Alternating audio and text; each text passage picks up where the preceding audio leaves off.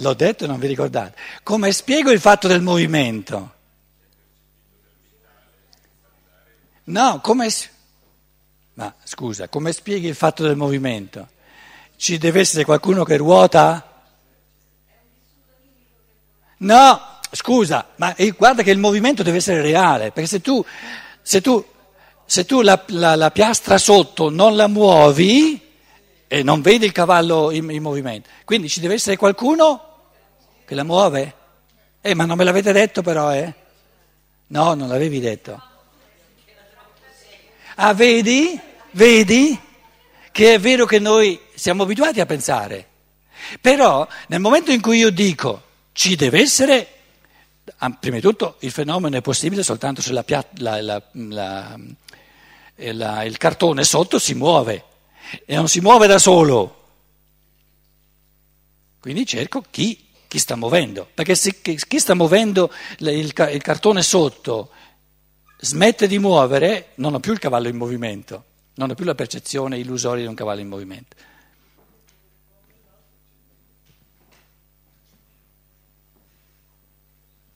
Dietro c'è la mamma, senza farsi vedere, no? che muove, per far, la, la, dare al bambino la gioia di un cavallo in movimento. Poi la mamma dice, adesso mi sono stufata, l'ho fatto per mezz'ora, no? Tutto si ferma. Però sapendo che c'è la mamma dietro che muove, fa circolare eh, il cartone che sta sotto, eccetera, no? spiego il fenomeno. Però questi sono tutti pensieri. Adesso torniamo alla percezione pura. Il bambino cosa percepisce? Un cavallo in movimento. Invece sono in realtà 12 cavalli pitturati eh, che si susseguono. E allora la spiegazione del fenomeno.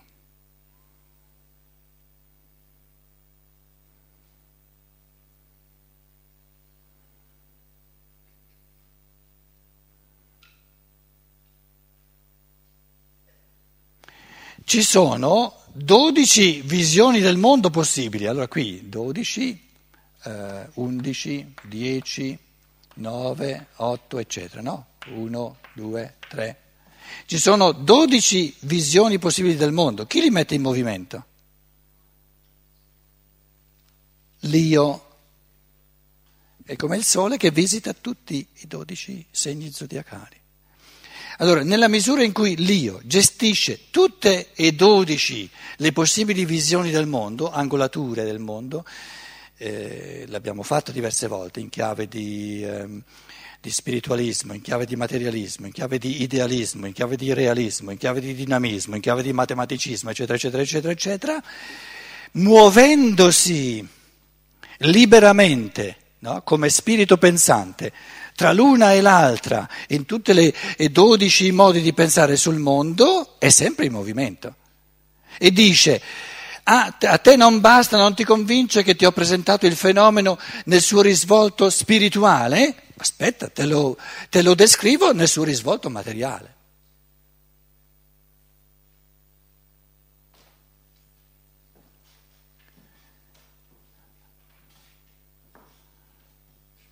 Cos'è un popolo?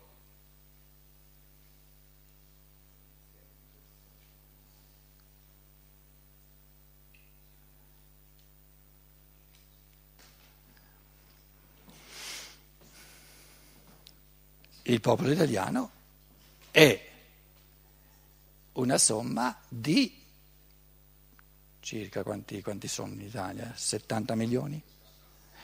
65 milioni di corpi.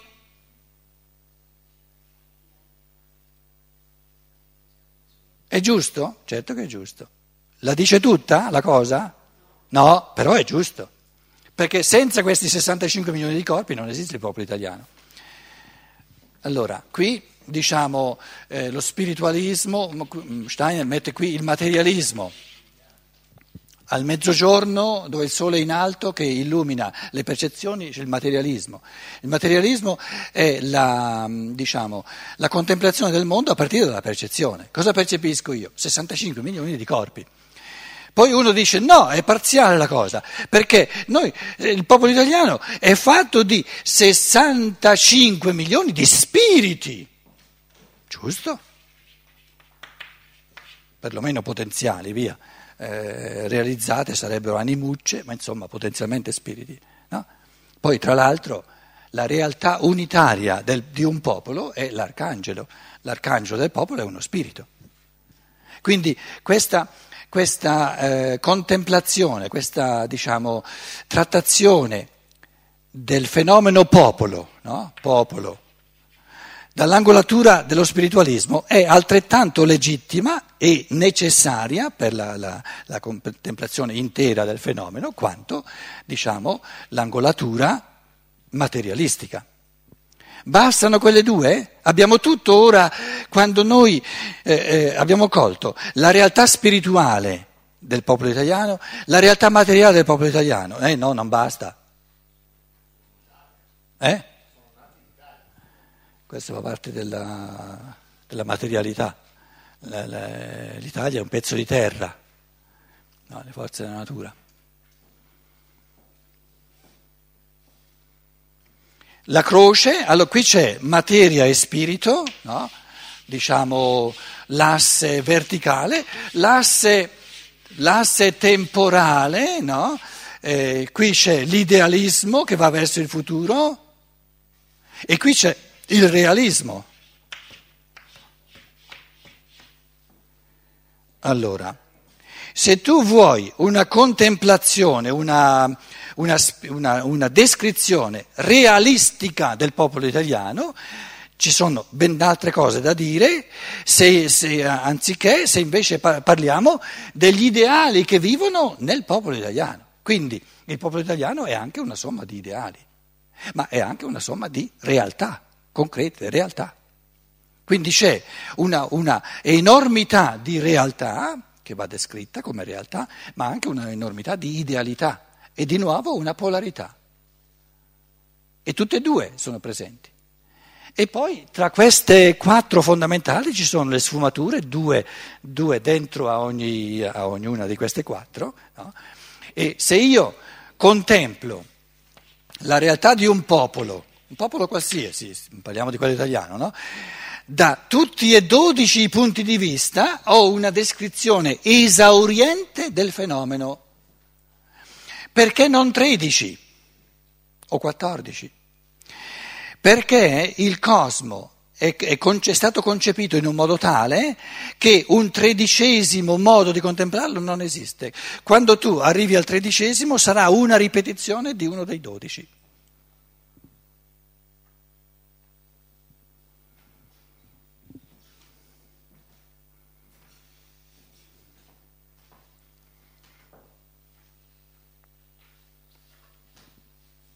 Allora, questi, questi 12 modi di contemplare il mondo sono in movimento?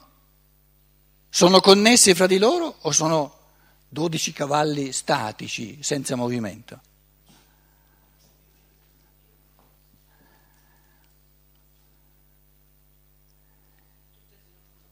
A seconda di chi li acchiappa. L'uno, l'una persona, non sa muoversi dall'uno all'altro, ne acchiappa uno e si ferma lì, ma allora hai un cavallo fermo, non hai, dodi, non hai un cavallo in movimento. Invece, con una, con una eh, diciamo, mo- creatività del pensiero, artistica, che sa muoversi dall'uno all'altro, ho un movimento di pensiero che si integra sempre di più passando dall'uno all'altro e percepisce di ritornare poi di nuovo al primo e dice qui adesso abbiamo esaurito tutto e riprendiamo il, il, il, perché poi ogni volta no, che si fa una contemplazione del popolo italiano, per esempio, in chiave di spiritualismo, la seconda volta, la terza volta le cose da dire sono infinite, quindi ogni, ognuno di questi dodici ha infinite cose da dire, il reale non è esauribile. Perché se fosse esauribile lo Spirito Divino sarebbe finito, non infinito nel creare. Quindi la narrazione dei contenuti dell'universo è all'infinito. Una gran bella cosa, perché il pensare non si esaurisce mai. Se si esaurisse, termina di essere il pensare. Terminerebbe di essere il pensare.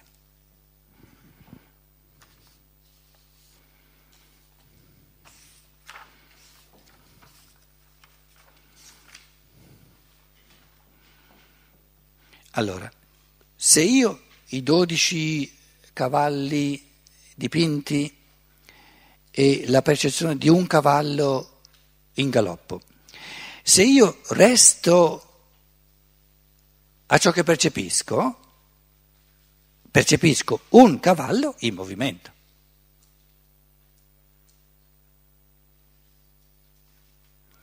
Se io mi concentro sul pensare, dico, no, sono dodici cavalli dipinti, belli dipinti sulla carta. E il movimento, un, un cavallo, un cavallo dipinto, mica può mettersi a, a, a cavalcare sulla carta. Tu dicevi, è così logico che non vale neanche la pena di dirlo, però il pensiero lo fa questo pensiero. Allora dice, siccome c'è un movimento, perché percepisco un movimento, allora so o deduco che il cartone sotto ruota. Sapendo in chiave di pensiero che il cartone che sta sotto ruota, il pensiero successivo è di dire mai più può ruotare da solo. Chi lo mette in movimento? E cerco chi lo mette in movimento. Il motore.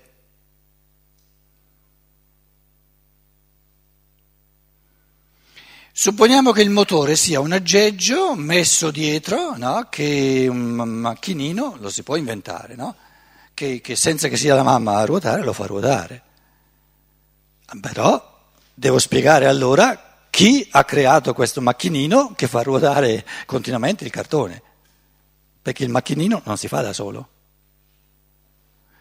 Quando ho trovato colui che ha congegnato il macchinino, il congegno, che fa ruotare il cartone, ho la spiegazione del fenomeno, ho il concetto del fenomeno.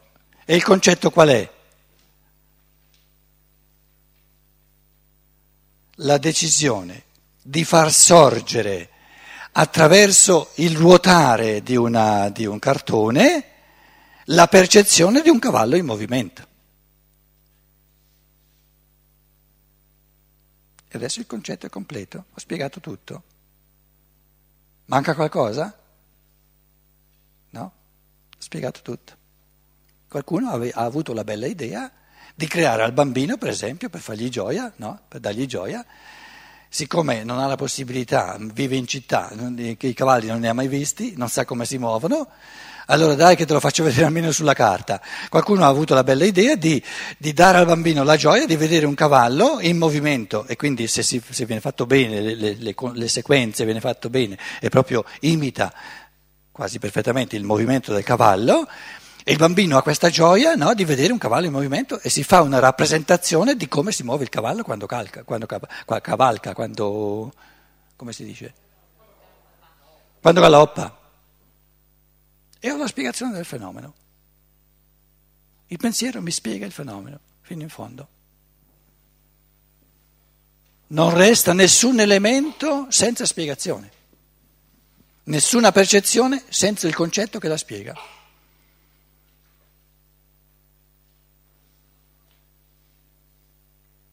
Il callo che galoppa è l'effetto, l'amore dei genitori per il bambino è la causa che ha fatto sorgere questa percezione di un cavallo che galoppa.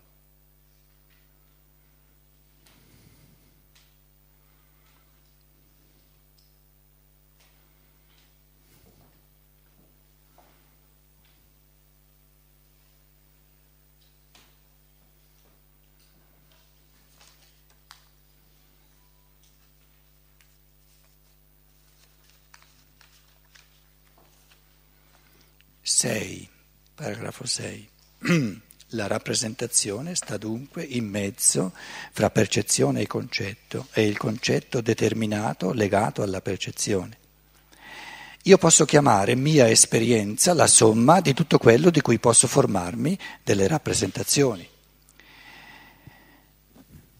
L'uomo che avrà il più gran numero di concetti individualizzati avrà la più ricca esperienza. Però teniamo presente che possono diventare concetti individualizzati soltanto mettendo insieme percezione e concetto.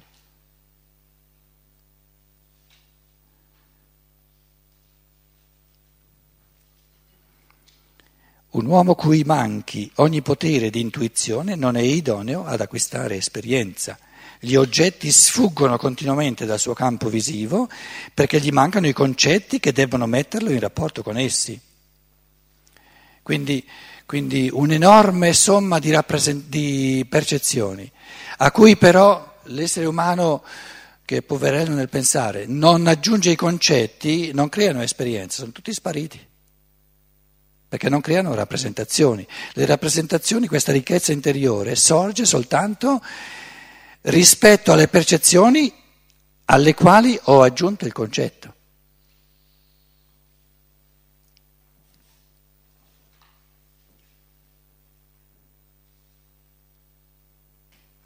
La memoria comincia verso i 3-4 anni.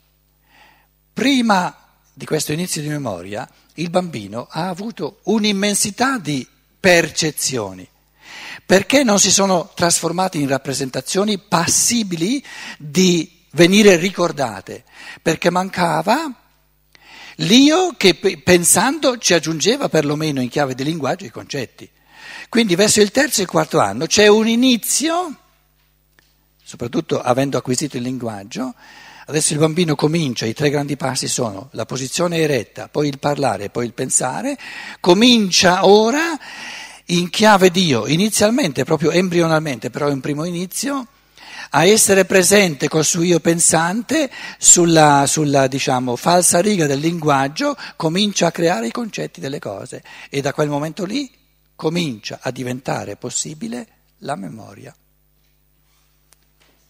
Di ciò che è successo, di ciò che il bambino, ognuno di noi, ciò che ognuno di noi ha percepito, la somma infinita di percezioni nel secondo anno e nel primo anno, non ci ricordiamo nulla e non è neanche possibile ricordarci. Perché non c'era neanche incipientemente, neanche inizialmente, un avvio di concettualizzazione attraverso il linguaggio. Com'è? No, no, non nel secondo anno. Non nel secondo anno, è escluso. No, no, no, no, no. No, assolutamente. Assolutamente. Ci sono tante e non ci avevo neanche un anno. Io stavo sul letto e mi ricordo l'agitazione di mia madre che mi veniva a prendere. No, tu pensi di ricordartelo perché lei te l'ha detto, te l'ha ripetuto e quella scena te, l'ha, te l'avrà ricordata lei eh, forse cento volte e tu per induzione no, eh, poi te, te, la sei costruita e te, te, ti sei messo in mente di ricordarti tu, ma non ti puoi ricordare. No, no. Comunque ne parliamo dopo eh, nella, nella, discussione, come, come vi ho detto all'inizio. Tenete presenti le domande che avete. Eh? Un uomo cui manchi ogni potere di intuizione non è idoneo ad acquistare esperienza. Gli oggetti sfuggono continuamente dal suo campo visivo perché gli mancano i concetti che debbono metterlo in rapporto con essi. Ugualmente, un uomo con capacità di pensare ben sviluppata, quindi che sa creare concetti, ma con capacità di percepire malfunzionante, a causa di imperfetti organi di senso, non potrà raccogliere molta esperienza. Quindi saper elucubrare, saper escogitare, saper eh, fare astrazioni a cui manca però il corrispondente della percezione non mi dà esperienza.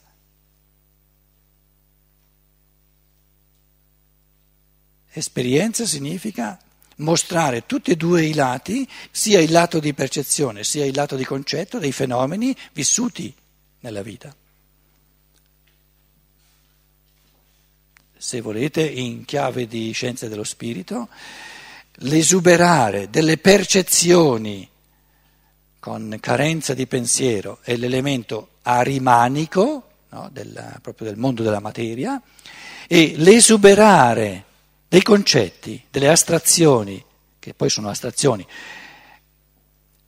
per atrofia di percezioni è l'elemento, diciamo, di disincarnazione che porta nell'unilateralità dello spiritualismo, che è chiamato l'elemento luciferico. Quindi, eh, diciamo, ehm, Arimane vorrebbe darci un'infinità di percezioni senza concetti, E Lucifero vorrebbe darci un'infinità di astrazioni senza percezioni, o se volete di concetti che poi non sono concetti veri, ma falsi, senza percezioni.